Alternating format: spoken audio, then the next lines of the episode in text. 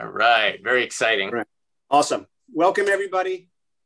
This is Boroughs and Burbs, episode 60. Can you believe that? It's amazing. Today is an incredible show, and I'm extremely, extremely excited to have the two guests that we have.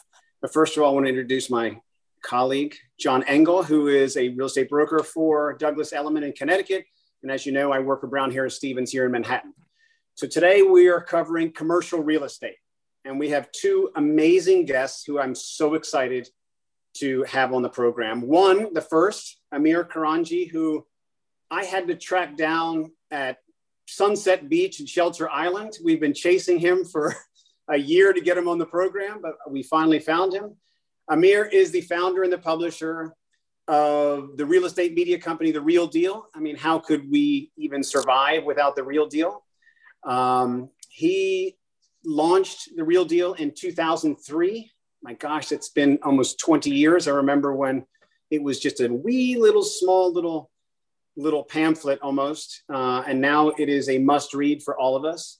Prior to its launch, uh, he had several positions at Yahoo. He attended Boston University and Emerson College for degrees in journalism and foreign policy. He has also been included in the Observer's most influential people in real estate as well as Inman's most influential me- in media. Though he lives in Manhattan, he secretly loves Brooklyn, from what I hear. Amir, welcome. And Thank I also Robert. have Aaron Feldman, who I've known for years and years and years, and whose opinion I respect incredibly. Um, he is the co founder and principal of Benchmark Real Estate Group, he started his career in real estate about 20 years ago when he was working at the front desk of the Ritz Carlton Hotel. Since then, he has spent a tremendous amount of time in property management, asset management, construction, acquisitions, capital development, anything that you can even think of that relates to investing and managing real estate. But most recently, over the past 13 years, he's been building Benchmark Real Estate Group through a series of closed end private equity funds. Gentlemen, on behalf of John and I, thank you so much for your time and thank you for being here. We're extremely excited. So, with that in mind, I just wanted to ask you guys with everything that's going on, are we optimistic? Are we pessimistic? I know that our market's very, very segmented, but I'd love to hear your general thoughts. Either of you want to start off. Aaron Uh, probably has a better sense of it than I would. Buckle your seatbelt. I, I think is probably appropriate. Yeah, look, I, I um, I'd say the volatility, um, you know, is un, un, un, unreal um, every day. You know, as it relates to the macro environment, and you know that for us is is capital markets. You know, how much does it cost to to borrow, and you know that obviously has a lot to do with how we look at real estate and its value. And um, I'll back up and, and kind of you know make an observation or share an observation you know with regards to human behavior because i think that it's interesting um, how we tend to overshoot in our way of thinking you know whether in good times or bad. So in good times we tend to be euphoric and in bad times we tend to be overly pessimistic. It, it's it's our nature i guess it's how we're wired. So while the economy is teetering um, and likely to get a lot worse uh, the truth is that nobody really knows what will happen next um, and prudence demands, you know, that we prepare ourselves for all possible outcomes, including some positive ones. So, at Benchmark, you know, I would say that we are um, very much observing. You know, we are not in a hurry to deploy capital.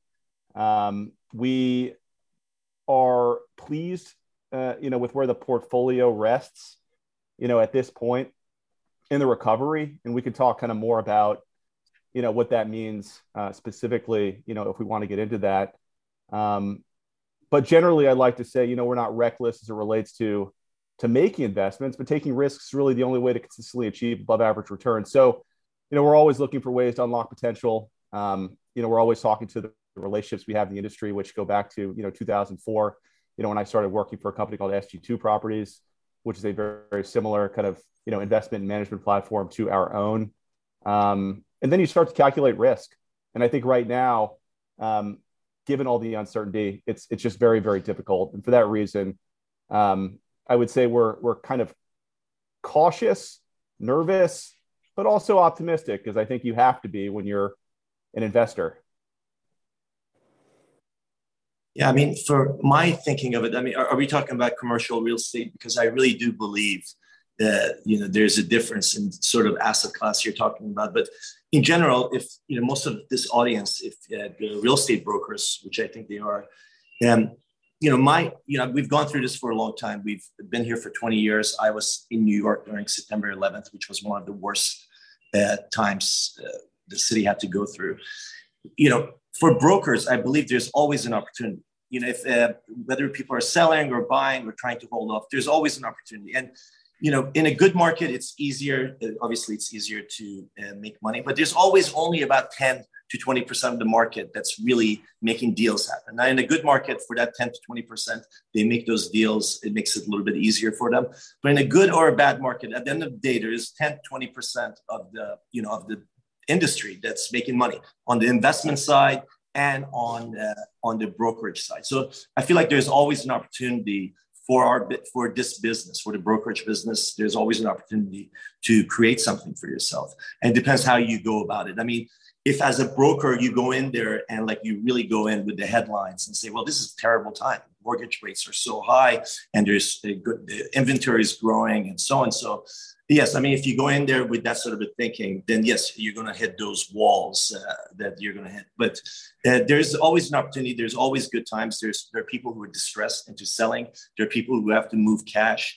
Uh, the U.S. dollar is at a, in a great place where you know we have, people have money to go out there and you know get properties if they want to. In other countries, we're going to get hurt with you know the foreigners trying to come in here and buy stuff but uh, i feel like there's always a great opportunity to uh, sort of be active in the market and that goes for investors too. Look in the last seven or eight years uh, you know prior to covid the and actually part of covid as well um, it was easier to make money. I mean people if you look at the headlines there's always the headlines since 2017 when the chinese money was pulled out out of commercial real estate for the most part and people were like, oh, well, we're going to hit a slowdown. We're going to hit a slowdown. But then deals continue to happen. The big guys were doing deals. People are still building deal, uh, uh, commercial office space. There is, there is major projects going on or being uh, presented in Chicago, in Austin, like in New York. I mean, in New York, you're seeing significant uh, deals happening, 200, 300,000 square foot leases happening. Um, but there is going to be a segment of the market that's really going to suffer in commercial real estate. Obviously, you have in New York alone, you have 500 million square feet of commercial office space, and um, there is going to be a segment of that market that's really going to suffer, especially the ones that can't reposition themselves for another use. Because the people who can get the larger spaces, they do choose to go into newer buildings. And you know, when Hudson Yards was going up in 2017, 18, I was saying to myself, like, how are they planning to fill all of that commercial space? And you know, turns out that there is great demand for new office space. So I feel like there is uh, still opportunity. There's always that 80-20 split where you know 20% of the market is going to make money no matter what happens, and then there's going to be that uh, 80% that in a good or a bad market they're not really going to be active. You know, it's ironic because it seems that COVID actually presented an opportunity for some of those larger buildings and some of those newer buildings for because everybody was just flying out of the other spaces and they're they're going to the quality spaces. So let me just you know prices. I, CB Richard Ellis put out a report. They said the prices were down approximately four percent from 2019, but that they've re, they've partially improved about three percent in the last year. But with that said, the net effective rent is down 24 percent. I mean, that's a lot of free rent being given away. I mean, what are sort of incentives. What else is included in that to bring that that number down so far? I really feel like on the commercial side, the other shoe hasn't fallen yet. Like we're still waiting for the other shoe to fall. But uh, you know, the people who can't do deals, they're doing them. You see the major guys like Vornado, like SL Green, trying to sell off their older assets, maybe not at the best price, and trying to reinvest in newer assets. But um, you know, again, just in New York City, 500 million square feet of office space is uh, even if everybody comes back to the office and you have 20% vacancy, that's 100 million square feet. Like, um, you know, and the building is a living organism.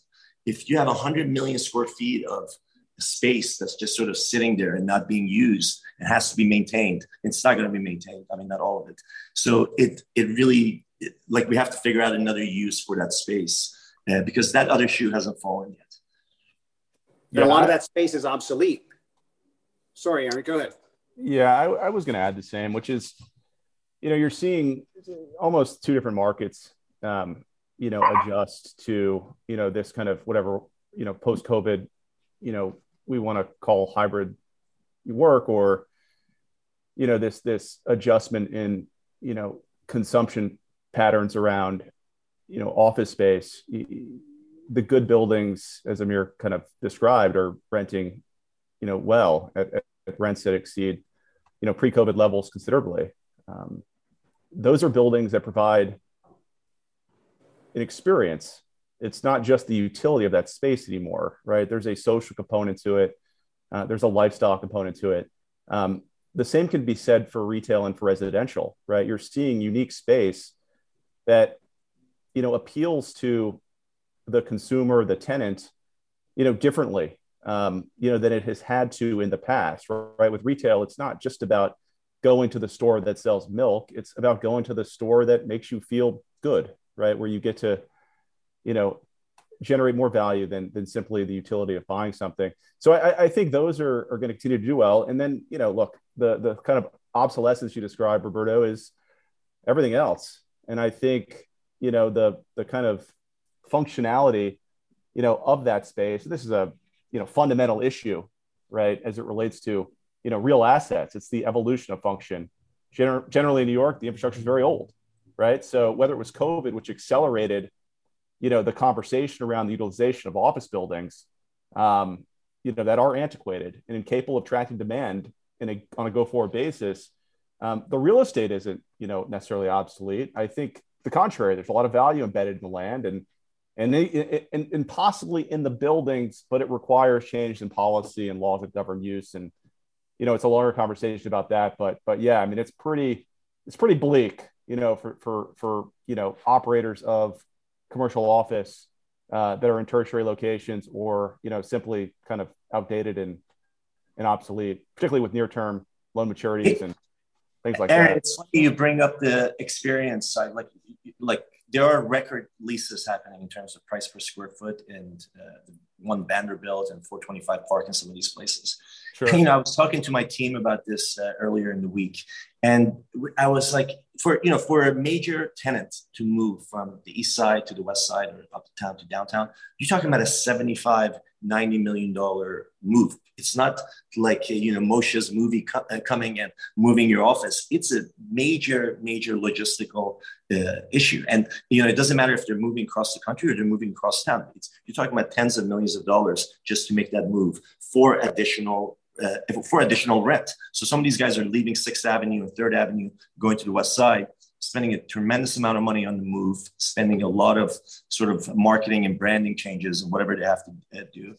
And you know, my uh, thinking is like, what what are these buildings really offering? I mean, you mentioned they're going in there for the experience.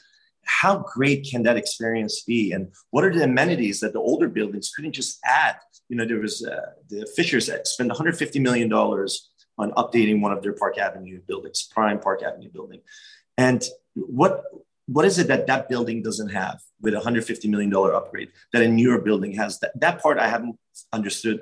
I, am having my team work on an article on that, but I still don't understand the motivation for spending a fortune to move across town into a new office space because they're like, well, they have better amenities. Well, Jesus Christ, everybody knows nobody uses the amenities. So to spend that kind of money just for amenities or because of the experience, I really would like to understand that better other than just, you know, yeah. Of, it's a, it's a, good, it's a really good point and good observation. I, I, I read a book and I, am forgetting the author's name. I, I want to say it's Pauline Brown, but it, I could be wrong. During COVID, and um, and I, I think the title was Aesthetics of Design, right? So so her belief, and she'd spent her career in kind of corporate marketing and and you know for major Fortune 500 companies like L'Oreal and others. Um, you know, in, in her kind of study was was around the way that design makes you feel and she brought up a number of real life examples, right? Things like, you know, in, in the evolution of that design. So take, you know, airports and hospitals, which were, you know, always uninspired as it relates to design. It was never a place where you were outsourcing that work to very capable, thoughtful people. It was just the utility again of that application. You're going to pick a tile. Why not pick a nice one? And I think that's where design has gone. Of course, when you're talking about you know Hudson Yards and these developers, you know, really thinking about every single design decision from start to finish. And, and, and of course, the outgrowth of that is a product that just makes you feel better. And that's the same thing with LaGuardia. I mean, you go into one of those new terminals, it's kind of a place you don't mind spending a little bit of time, you know, between flights or during a layover or something like that. So I think design, um, you know, as simplistic as it might sound, and as kind of hard as it is to put your finger on it, when you feel good, you feel good. I think that's a large part of it. So I, I want to get to the question of where are we in the cycle? Uh, Roberto asked the question at the top of the hour Are you optimistic? I want to ask it differently because in the write up, Roberto said, Where are we in the recovery? And I was struck by that because, Aaron, when I read about your investments in the real deal, you were uh, a seller from 2015 to 2017. You were a seller and then you were raising money in 2020 2021 in order to go reacquire and so that that speaks to an optimism and um and yet uh here we are. Are we recovering from the pandemic or are we afraid of a recession? So where are we in the cycle? Are you a buyer? Or are you a seller? Yeah so i, I like to think that we're you know we're, we're kind of always both. You know i think there's different reasons strategically, you know, to be buying or selling. And, and Amir pointed out some of those before. But yeah, look, I'm generally very nervous, um, you know, with where, you know, we are. Um, and keep in mind that the majority of my investments are concentrated in New York City. So I don't have the the broadness of strategy to necessarily speak to local fundamentals in other markets. Um, although I would say my concern is a macro one, and I, I, I think we've come a long way, um, you know, from the summer of 2020 when I had very specific concerns as it relates to demand for apartments in New York City. You know, when we were the global epicenter of a pandemic, my my day to day looked a whole lot different. We were trying to, you know, find stability, and we've recovered, you know, greatly from that point. This concern today is driven by all of the macro risk that is in the system. So yeah, I I I I like to say, as I kind of tried to before, that you know we will take risks that we understand.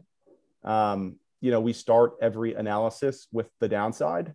Where uh, is I, that risk coming from? Is it coming from interest rates, Fed policy? Because there's still a lot of liquidity out there. People can still get mortgages, even though they're a little higher than they'd like where is the risk? Is it a global war? Is it supply chain risk? It's Where's all it's risk? it's it's all of that. I mean, I think primarily within real estate, um, you know, when interest rates they've never accelerated this quickly, um, this dramatically over over you know a short period of time. You've seen you know borrowing rates go from three percent to six and a half or seven percent. I mean, the ten years at nearly four percent, and you're looking for a very conservative multifamily invest, and I'm talking market rate apartments, um, well located where you're able to get maybe 50%, maybe 55% loan to value at a very conservative debt yield. And this may be a little bit too technical, so I apologize. But my point here is we love that, technical. We love yeah, technical. Yeah, my, my, my point is simply that that profile will get you 200 basis points over the 10 year, which is around 6%. So it's it's going to be much more difficult to make a deal work without pricing adjustments. And those pricing adjustments, sellers' expectations, like that gap between what we want to pay, um, which are tomorrow's pricing, you know, we like to say, versus what sellers want, which is yesterday's pricing. Like we haven't bridged that gap yet. That takes time. So the opportunity exists when that gap narrows, right? We start to see opportunities, or as Amir kind of, you know, pointed out, like there will be distress. There are, you know, a tremendous amount of loan maturing you know loans maturing over the next couple of years um, you know whether it's negotiating with banks to buy paper or it's you know buying you know assets i well, time will you know tell. But yeah i i think the risk is you know the fed is out there trying to destroy the economy um, trying to impair the consumer make sure that demand for everything slows down. And that's why you've seen housing slow down. You've seen oil go from i don't know 125 to 75 natural gas is less expensive. Um, you know, lumber is back to you know pre-COVID levels. So it's working, right? They're they're achieving their intended task. Um, I don't know when that ends. I, am not smart enough, but but we're we're we're here paying attention, and um, and to your point, we do have the liquidity to kind of pursue an opportunity, you know, if and when, let's just say if, um, you know, they exist. But you're careful. Sounds like you're being you're careful. You're well, I manage other people's money in addition to my own, right? So there's an enormous responsibility that goes along with that. Um, so I can be a little bit more carefree or risk averse as it relates to myself, but you know that, that's a whole lot different, you know, at, at this point in, in in our business when we manage, you know, a lot of a lot of other people's assets. Let, let, let me ask you. We we'd spoken about a little bit about the macro issues coming into Manhattan, policy issues, challenges what are the things that you see are the most both of you guys as the biggest obstacles uh, for some improvement right now? I think in terms of policy the first thing the government needs to realize is that they have to act fast in terms of zoning changes that they need to do and allowing some of these buildings to be repurposed if they need to be or if they're asking to be, and uh, not have to go through the normal rigmarole that it takes to, make some of these changes. And uh, that might sound a little reckless, but we can't wait for, again, if, if it's only 20%, we can't wait for us to be at 20% vacancy and obviously, right now it's a lot more, but we, again, the other shoe hasn't fallen. But when the other shoe has fallen and we realize there's 100 million square feet of office space that's sitting empty and there's no taxes being collected on it for the city. Look, real estate is the number one source of taxes for the city. For the top 22 cities in America, real estate is the number one source of taxes. So when you got, again, if you only have 100 million square feet, which would be fine, uh, then you got that much space not paying taxes, not being used. We don't want to wait around for that to happen. We just have to be very proactive about it. And there's a lot of landlords and a lot of people who are holding those buildings who totally agree with that. And they're like, yes, I, mean, I want to make these changes and I want the government to work with me and I want the uh, entitlements and the permitting to be uh, not not be a three to five year process for me to do this. We got to jump in front of this as fast as possible. One of the big issues we have is that you know our policymakers are not always as educated as they need to be on some of these topics and uh, you know they sort of have a short-term view of how to look at things um, because they're have to get reelected. But um, yeah, but that's something that we it's we have to make the effort to educate them. You know, we had two major projects in the last uh, six months or four months. I think one was in Queens and one was in Harlem, and billion dollar projects that got shut down. I mean, you're talking about housing. We keep saying there's a shortage of housing, and uh, you know they want it 50% affordable. It's just not sustainable. You can't build something and make it 50% affordable. The fact that they're willing to do it at the levels that they're trying to do it i you know it's we got we want to encourage the building. We want to encourage housing. You know rents have gone through the roof.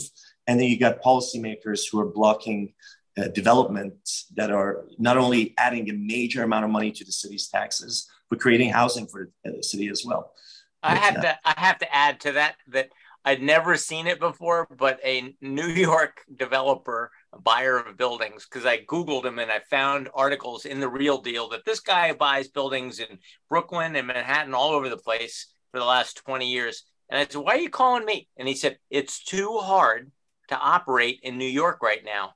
I want to look at throughout Fairfield County find me opportunities. I was like, what are you talking about? He said, it takes years to get approvals and it's just way too risky in an environment. And, and, and the policy is so adverse in New York right now that he says, uh, you know, I've got to look outside the city. So there's not I'm a, starting not a, to see evidence of it. There's not a major investor in New York City that has is not investing out in Texas and in South Carolina, in North Carolina, and some of these states that are super, you know, friendly to development and uh, you know, I we ex- expanded coverage into Texas this past year, and I went to uh, Dallas in July, which was a terrible time to go to Dallas. Mm. Uh, but I went there, and uh, you know, I'm meeting with these major landlords and these developers, and they're like, they're all in unison. They're like, we we can't buy anything that's on the market because you got this uh, New Yorkers coming with stupid money, and they're like, "Oh my God, four percent cap! We're so interested. We'll pay you whatever you need," and they can't compete in that market because these guys were used to building at seven percent, six percent caps, and uh, and they're they're only buying stuff off market because there's so many New York investors in the Dallas and the Austin markets that the uh, first uh, thing they ask for is what do you have uh, uh, beginning at 100,000 feet and greater? And I was like, I scratched my chin and I said, I don't have anything like that. You do know this is Connecticut, don't you? you, could, you could tell me he could build it. Look, I, I, I could just add a couple of things because um, we, we, we have diversified our portfolio as well. Um, you know, I think the days of underwriting double digit rental growth annually are, are you know, unfortunately behind us in a lot of these markets. I grew up in Charleston, South Carolina. Um, you know, it's an interesting story. I, you know, I continue to track it. It's a small city. Um, the growth has been driven by, you know, largely tourism, and and and, and it's probably not the alpha city that it's getting credit for being, although it's a fun place to spend a weekend. Uh, but back to New York because I, I have a lot of conviction in um, regardless the adversity adversity the city is kind of dealing with and continues to deal with, um, you know, it still remains relatively intact, much as it was before COVID. Um, and so much of the personality and the energy is back, and and I think that's kind of a chief characteristic that people seek, you know, or or think of uh, when they think of New York. Um, so I, I, really didn't have a doubt that New York would recover. Um, and I think that if you expand on that, mega cities are an unstoppable trend, I believe, right? I, I, in a, over a three or five year period, you know, if you're looking at investment, this is a different conversation. But I think the trend line over a longer period of time, regardless of this temporary disruption, is proximity breeds innovation. Um, youth prefer optionality, economies of scale for public goods like healthcare, education, transportation. These are important things. These are concentrated centers of commerce. It's productive. Um, and then you can get into like decreased carbon footprints and things like that that, that are that are kind of thoughtful as well. But I, I, remain optimistic that brighter days are ahead for the big urban markets. Of course, you know, I'm biased and think New York City is the greatest one. But as Amir pointed out, I mean, it is a balance between policy, which governs what you can do with a particular building or neighborhood, and the cost to actually change the use and whether that generates return. Right. So there's some kind of skewed interests between the public and private sector that we need to, you know, we need to address. And politically, yeah, it's super frustrating. I mean, we want elected officials to provide direction and have ideas, right?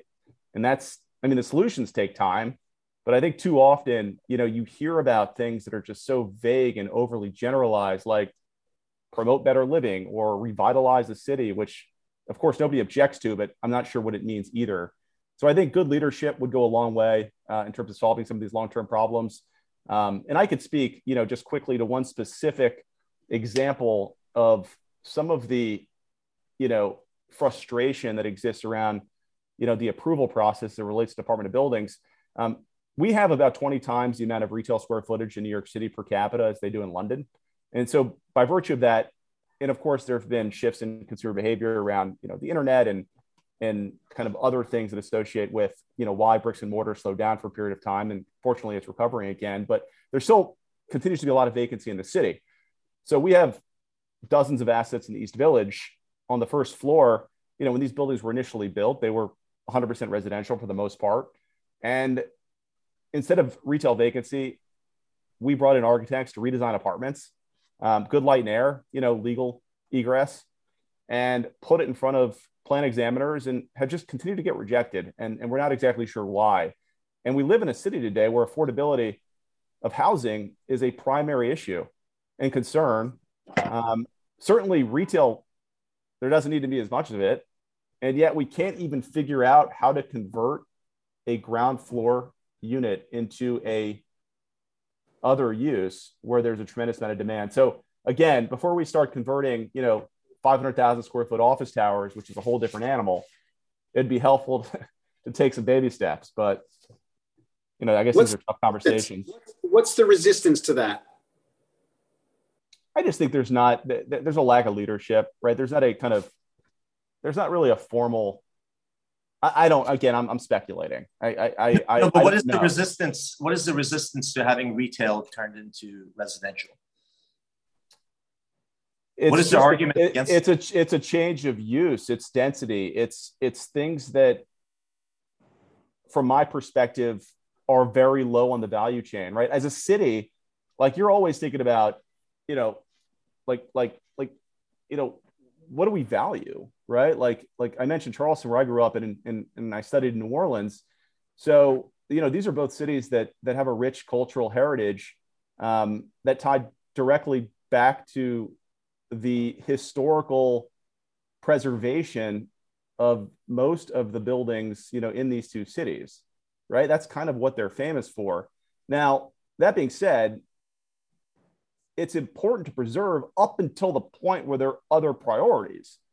And so the way I would reframe it as it relates to New York City is sure, they may be concerned about density for whatever reason. Eh, you know, we're not going to compromise safety, but you know, if you're telling me a legal bedroom's eight by eight, and I'm saying, look, there's been advancements in furniture. We have some things today that are modular, some things that lay out a bit better than they used to 30 years ago when the code was written.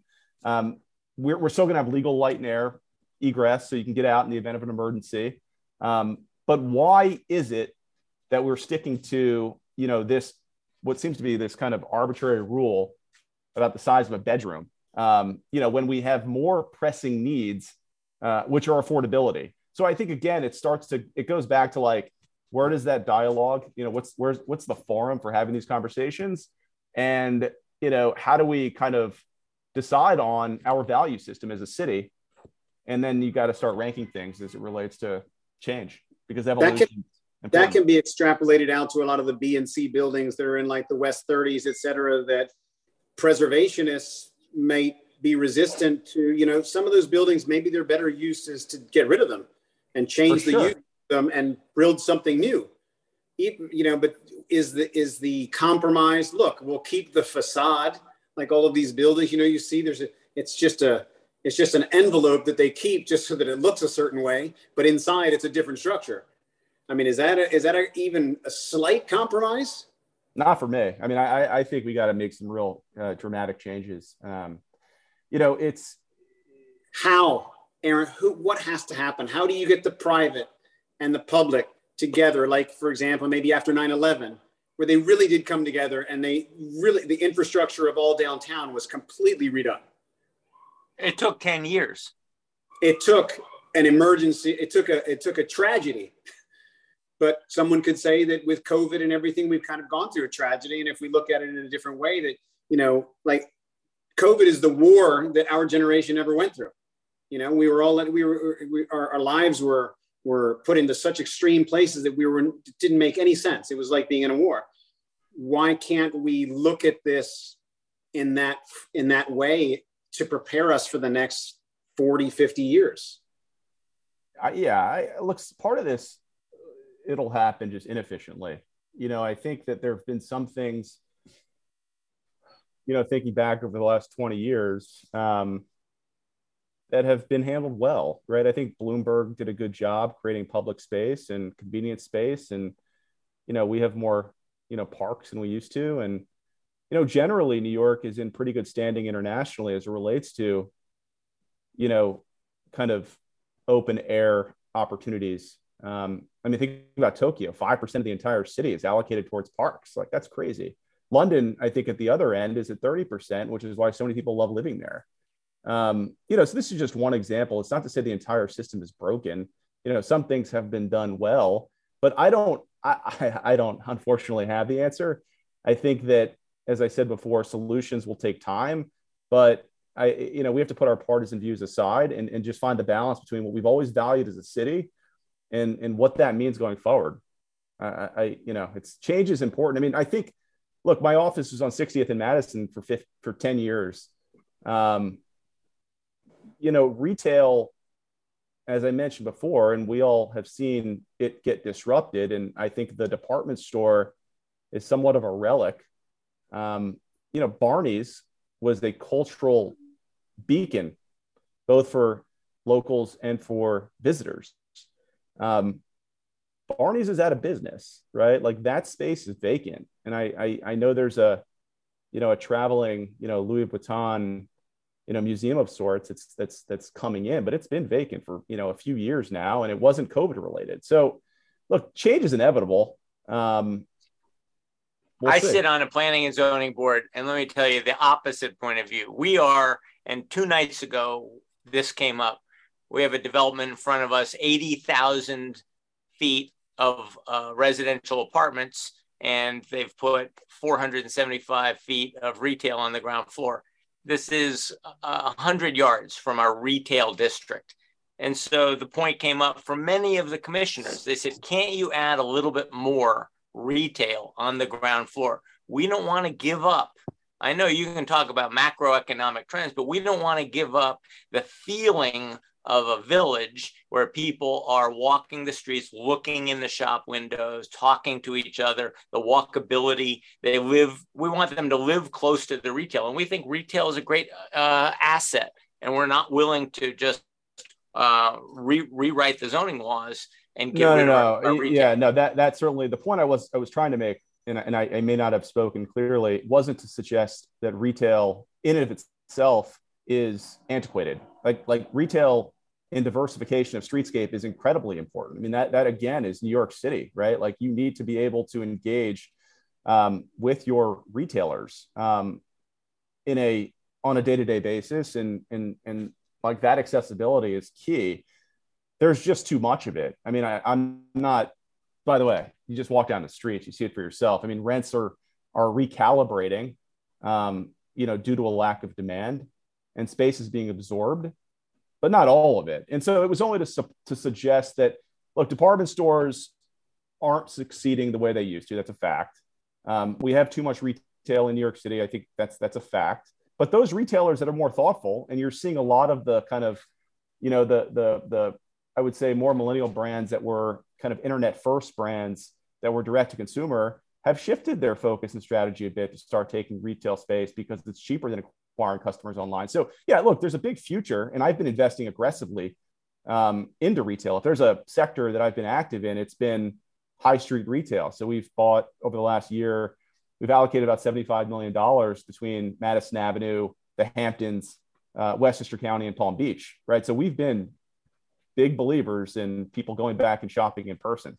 So yeah, I wasn't trying to suggest otherwise. You were saying that uh, New York City has 20 times more retail than London? That's correct. Per capita, Wow. square footage. And I Wow. think when you're in Mayfair, you kind of get that feel. Like people compare Mayfair to the Upper East Side, but it's much more residential. You know, there's shopping corridors. The same with like Paris, right? It's it's along certain avenues. Um, it's not everywhere. It's not the base of every single building for the most part. Yeah. A good point. Uh, Amir, I want to hear about trends in the real estate industry generally. I think it's fascinating that you've expanded after 20 years in the business. You went to Miami and then you added LA and now you've added Texas. Um, uh, San Francisco, Chicago uh, as well. Yeah. wh- I mean, so us, when does it end? I mean, we like to never in does. we'd like to be in as many markets as possible but you know covid presented something that we never thought about before which was uh, that some of these locations can be uh, remote not remote in terms of the reporters and editors they can be on the ground but uh, we don't need a physical office space we will get a WeWork or a shared office or something but we don't need to plant an office space the way we used to think about growth because now we can do a lot of the back end you know in new york in our we, you know our headquarters are here in hudson yards and uh, we've added a lot more people. We've actually grown by you know forty percent since uh, COVID started. So it's um, you know I feel like there's a transition in everything. You're, we're talking about these things in real estate, how real estate is being used differently, and how it needs to repur- some retail needs to repurpose office space. What is it going to be? How are people going to use it? And you think real estate is bad? I mean, media is ten times worse. I mean, if I started a media company in the 1980s, I wouldn't have to change my business model for 40 years. Uh, no, 1980s for, for 30 years. It would be the same business model for 30 years. In the last 10 years, I had to change my business model three times. And you know, and luckily for us, we're an independent company and we get to move fast. But if you're not with the transition and the transformation that's happening literally in every industry, you're just going to suffer. I was at this roundtable with the CEO of uh, uh, the, of the New York Post and some other media companies. And it's interesting. It doesn't matter whether you have billions of dollars behind you or you're uh, me and we're all going through the same things like you know the guy who has unlimited resources is going through the same troubles as i'm going through with the different positions that we have to hire the different systems that we all have to use or you know the change is happening so fast that it's immediate like something in the algorithm changes you know here and your business is impacted tremendously on this side. So if you're able to move fast great. And if you're not you take a hit. You suffer as a result of it. But we're but totally there's enough business there's enough to write about in the dallas commercial real estate market yeah so da- its own? yeah so dallas by 2026 dallas is going to be the third largest city in america right? It's the fastest growing city in america right now and uh, you know it's sort of under the radar but you know dallas fort worth the airport the landmass of that airport is the size of manhattan just to give you an idea. There is a major you know hub there. It's coming and going and you got people from california and all over the country moving there because they make it very favorable. It's very easy to build there in terms of real estate. If you want to get some, if you want to get entitlements on something, you go in there tomorrow and you'll get it done. You know, in uh, by the end of the month. If you want to start a business, you could go in there and get a permit for you know for any sort of a business permit or a lot of business permits and they have them in 11 languages. They understand it's a very, it's a, it's a very, people assume that, uh, you know, Texas is very white and all of this stuff, but Dallas is actually a progressive city. Their mayors are all Democrats. They have very progressive policies. And um, it's a it's a great market. That's why we wanted to go there. And the lo- the number of transactions and the volume of uh, you know uh, business that's happening there, it's very interesting and exciting. So that's my favorite uh, Dallas data point, which because I agree with all that, is um, 100 schools, K through 12, not all of them straight through, but you know, somewhere in that range have opened in Dallas over the last five years. I mean, that is outrageous if you track yeah. any of these demographics. I mean, it just says a lot of people are moving there um, and building, you know, communities um, that just didn't exist even 10 years ago. So, you know, Dallas, to Amir's point, in, in Fort Worth, the Metroplex is enormous, um, you know, between the two and, of course, North.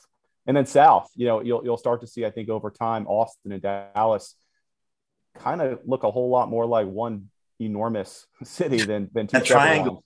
right? That triangle of Houston. Totally. Yeah, yeah, yeah, yeah, yeah. Houston as well. Yeah, I mean, Texas is. uh That's a good point for sure. You know, and you have headquarters moving there left and right. You know, the PGA, AT and T, uh, Goldman Sachs is about to open up a 500 million square foot campus in Dallas. So there's a major stuff happening. And I was when I was there for that month in July, I do not recommend it. But when I was there for that time, I met this one broker who was like, I got in with somebody at Goldman Sachs. I've sold 11 homes to Goldman Sachs executives. And that's been his whole target. He's like targeting all these Goldman Sachs people who are slowly trickling in from other parts of the country to move to Dallas. And that's become his uh, whole business. So it was, for us, it was a no brainer. We look at a lot of different matrices before we decide which market to go to. And we have like 103 different points we look at to see what hits. And sometimes a smaller city will come into play. Like we went to San Francisco. San Francisco is a small city, and uh, we decided to go there because we were already in LA. But uh, you know, we I, I, get more traffic and more subscriptions from Dallas, and I've only been there for you know less than a year than any other outside of Miami, any other market. So after it's New York, you know, Florida that we get the most amount of views and uh, subscribers from, and then it's Texas. Like you know, they're just hungry for information and data because um, you, they don't have the sort of coverage that you have here in New York and some of the other markets. So where so so now crystal ball where where where's the action moving? I mean Dallas doesn't sound like a secret anymore. No, it's not. It's a you know it's uh, I think a lot of yeah, people are going there. I, I like to sort of uh, reaffirm our position in some of these markets and provide this sort of content that we provide in New York and Miami because in the past we were like we'll cover them lightly. Like we'll do like seven eight stories a day versus new york that does 20 stories or miami that does you know 14 18 stories a day. And we cover those markets very good. So for us right now the focus is to be able to you know add people to those markets and really build them up the way new york and uh, south florida are. And i feel like la is on its way there now. Chicago is on its way. And uh, you know next year or so hopefully texas. But i was talking to the the mayor of Dallas yesterday, uh, and he was. Um, I was telling him, I was like, you know, our biggest challenge was that we were supposed to have 18 people in Texas, And I'm at nine people or eight people right now in Texas. There's no talent. Like it's really hard to find talent or want have talent to be able to go there. And I hate to say that because that sounds very broad and you know probably not the right way to frame Told it. Told the mayor you're you're in a no talent town. no, he know he admits it. He admits that. Look, we don't have the draw that. Like I tell, like if I want to move people down to Miami, if there's a lot of talent in Chicago, and I'm like, I don't need you in Chicago, but I need more people in Miami. So you get like four people raising their hands, ready to move to Miami. I can't. It's not as easy to get people to move to, you know, to Texas. So that's a that's a challenge for us. Just like the, the class building versus the Class B building. Right. Yeah, it's also yeah. a good segue back to you know New York, and and I'm beating a dead horse here, but I'm so biased um, that you know I can't help myself. But you know, New York City is still the most creative playground in the world, I believe, for new ideas. Right, so plenty of challenges, but we have such a wonderful resource, you know, in the people, which is kind of why I remain optimistic that with the right policy, you know, we can leverage ideas, come up with the right solutions, and continue letting people you know, pursue dreams. There's not another place in the country, I don't think, as someone who came to New York from another place. Um, and I, I don't know that I speak for everyone, but I think there are a lot of others who who kind of come here and inherently feel like, you know, there's a bright future. And if you want to accomplish something great, you know, New York City provides the opportunity to do it. Um, and so I think people are signing on, right, that are super ambitious and ready to participate in whatever, you know, elevate, you know, evolution, um, you know, is going to occur. So one more. Yeah, allowing people, especially you know people who are not in finance and you know in insurance or some of these other industries, allowing people to come here, and especially for immigrants or uh, allowing them to come to the city and being able to start businesses. It's like if I want to start a business in the city, it should be easy. It not easy, but like you know, it shouldn't be a six month, eight month ordeal. I can't afford not to have my business. I got to go do another job until I get those permits. If somebody wants to start a business, take retail space, uh, there shouldn't be this, you know, arduous uh, process for them to be able to start that business. I mean, the idea of being pro-commerce, there's really a thing. It's not just like saying like we're pro-commerce. There, there is, uh, you know, steps that you take to to be a, a you know asset to people who want to start businesses. Like it, like I mentioned in Dallas, they have their permitting there for to uh, start a business you could pick up that application in 11 languages. That's a small thing to do. You could be from anywhere and not really speak English, go to the Dallas uh, City Hall and be able to get that license for whatever business you want to start in 11 different languages. And I think that's a small thing, but that's huge. Allowing and pushing them and encouraging people to have a retail service there where they're like, you want to start this kind of a business? And they tell you they're like, this kind of a business can highly succeed in this area, in that area. They actually push that kind of thinking on people like, you know, Joe Blow wants to come and start a, you know, sandwich shop and they'll tell him, they're like, you know, these areas need sandwich shops. You have the uh, uh, good likelihood of succeeding if you open up a sand, sandwich shop in these neighborhoods. That's pro-commerce. Like if, uh, you know, allowing those kind of services for people who want to do business and add to the community. It's, you know, those are the sort of steps we can do to be pro-commerce. And I feel like in, you know, in New York, they just add regulations and layers and layers for people to be able to do something. I mean, you know, one thing happens and the whole industry has to rewrite everything. And, uh, you know, to be able to uh, make up for that correction, that for this one incident that happened. And, you know, sometimes there are terrible things that happen, but this, you know, local law 11, I think it's just insane. I mean, I, I'm sure, you know, you have to deal with that more than anybody else, but you know, it's so ridiculous for me that we have to put up the scaffolding all throughout the city. And it's, um, you know, it just adds another cost uh, to people who own buildings. I sort of jumped around there, but you get the idea. Yeah, no, for sure. The scaffolding is, is the worst. I mean, I think the, the, uh, the passiveness within which the city manages those permits is like, you know, there's a dozen or so scaffoldings that have been up since I don't know. I want to say like 15 or 20 years. There's a story recently somewhere I read, but uh, I read that in the Real Deal.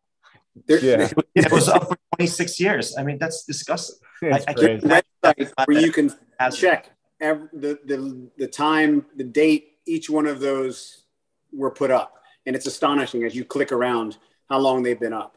I mean, one thing I'll add that um, just kind of back to you know Amir's growth, um, you know, into markets that generally don't have, you know, that don't benefit from the same type of coverage that we've gotten in New York for the last, you know, I guess since 2003, really, you know, when the Real Deal was launched.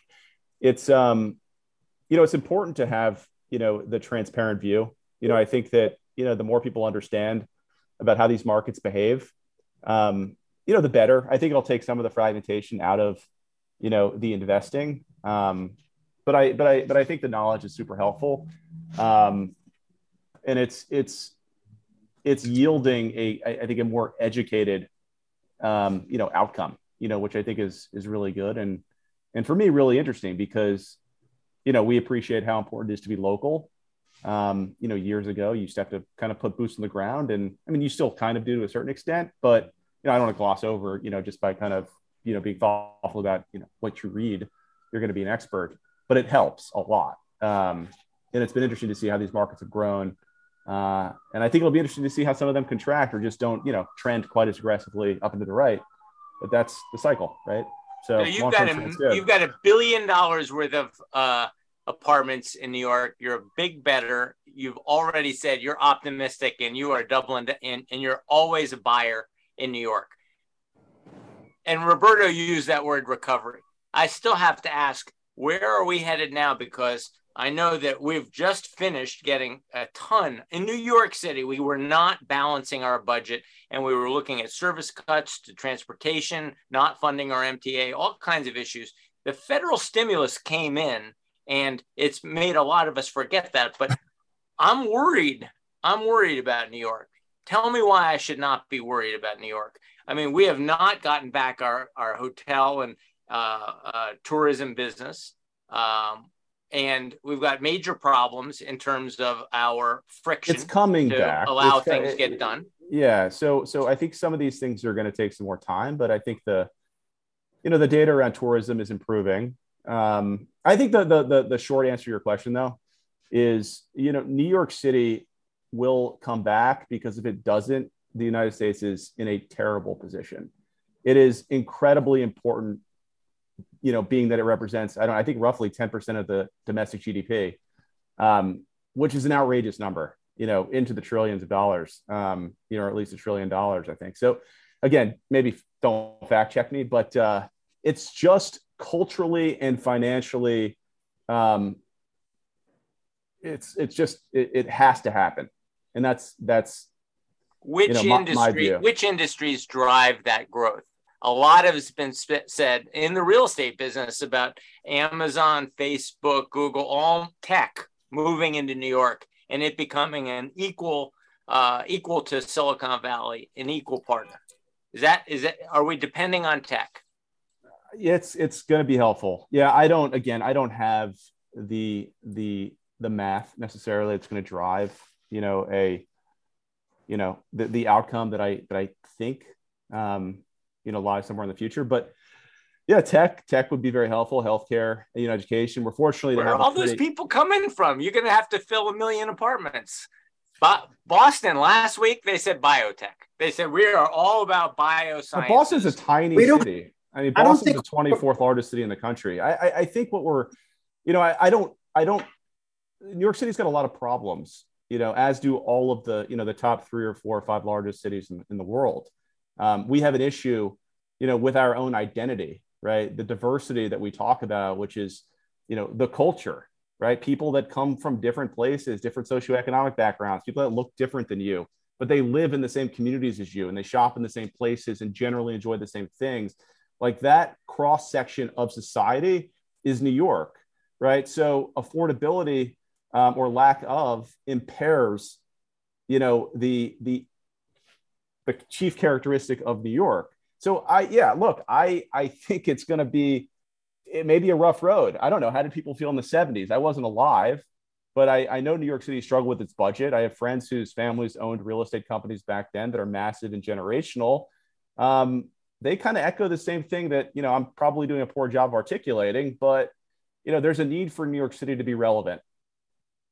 I don't. But John, you mentioned uh, how, how are we going to fill those apartments? We're not having trouble filling apartments. The people are here. It's a matter of the hybrid working, and the hybrid working is starting to change.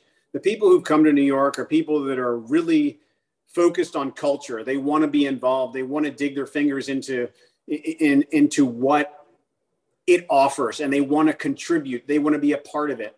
And once the back to work gets continues, and it's it started slow. It's about forty percent, but it seems to be still increasing. It's being led by the financial industry. The financial industry is about thirty five percent of that Tech is another, healthcare is another. Law, the law firms are a little slower because they found that they're really efficient kind of working from home. But that eventually, like I've always talked about the, I think the hiring cycle. People are going to, you know, people have a little bit of leverage right now and that they, you know, they can stay home. But I think once that hiring cycle starts and someone loses their job, the next person comes in and they're looking at it's down to two people and they're like, this person wants to be at work. They're going to choose that person and the other person's going to be out and I think it's just going to slowly come back and come back. And then once those once those offices fill up, the retail fills up.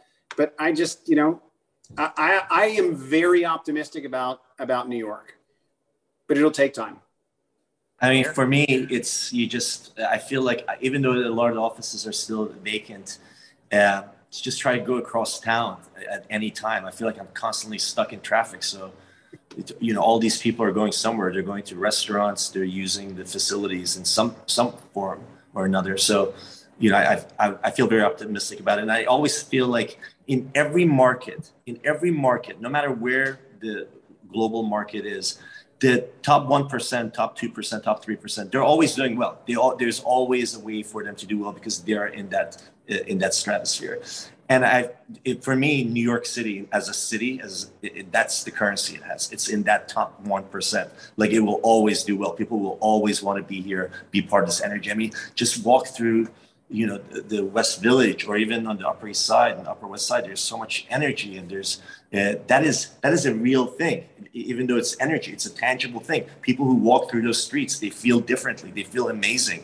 There's a reason why people miss it and come. If strange, you know, tourists and people who live here. You know, I, I walk around with my head up. The weather has been nice recently, and I'm walking around. I'm like, this is there's such an incredible vibe here, and it felt so great. And I know it sounds silly and hippie-ish to say something like that, but there, there's a difference. I walk around Dallas too. I walk around all these other cities. We have, uh, you know, we have uh, offices in, and it's not the same thing. I hate to say it. Like I was in San Francisco in the spring. I was in downtown San Francisco at two in the afternoon, three in the afternoon, uh, and I could look for blocks and not see a single person. And I'm in downtown San Francisco, you know, and I look up and there's like four high rises at each corner of the street that I'm on and uh, they all say Salesforce on them. And just earlier that day, Mark Benioff, the founder and CEO of Salesforce, was like, "Remote work is going to be permanent." And I'm thinking, "Oh my God, these."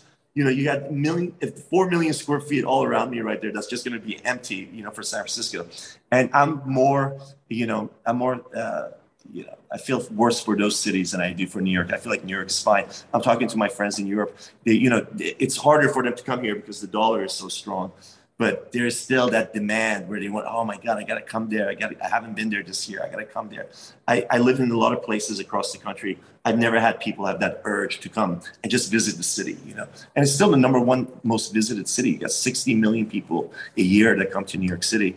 And it only accounts for like, I think 12% of our economy or something like that. But uh, it's incredible. What kind? And you need nine people, and you need them in Dallas. This is your chance. You got like you know thirty seconds a spot right here. And what do you need? You need. If I only have thirty seconds, please go and buy our book, "The New Kings of New York." It talks about the development in New York City for the last twenty years, and all you know the city, like the way the skyline changed. And we got a lot of great access from Steve Ross of uh, related, Dan Doctoroff, uh, you know, uh, Macklowe and all these guys, Harry Bar- uh, Gary Barnett. So that's a that's a great book. I would recommend that you go to Amazon. It's in the top one percent on Amazon, which we are very pleased with. So uh, do go and purchase it. I'm gonna great go. Luck. I'm gonna go get that book. Absolutely. Right, great. I'll send you the link. All right, and Aaron, what are you reading now? I'm reading real deal. That's that's what I'm reading. I'm trying to. I don't want to speak for Aaron, but I'm guessing he's reading the closing of another book that we did a while back. that has all the interviews. I do, I do, I do have it. No, no, I'm trying to keep up with the uh, the news in and of itself is challenging to uh, to keep up with. But uh, no, this has been great, guys. I appreciate you including me and, and Amir. This was fun, and Thank you. you know, let's uh, let's find time to do it again in the future. See if uh, some of these predictions are are right or wrong. Thank Okay. you guys. This was great. Thank you, Roberto. Thank you so much. Bye. I really appreciate it. Fantastic insight. Take care, guys. And Roberto, who do we have next week? We have Louise Phillips and Lisa Lippman. It'll be good. It'll be good. All right. See everybody next week. See ya. Bye.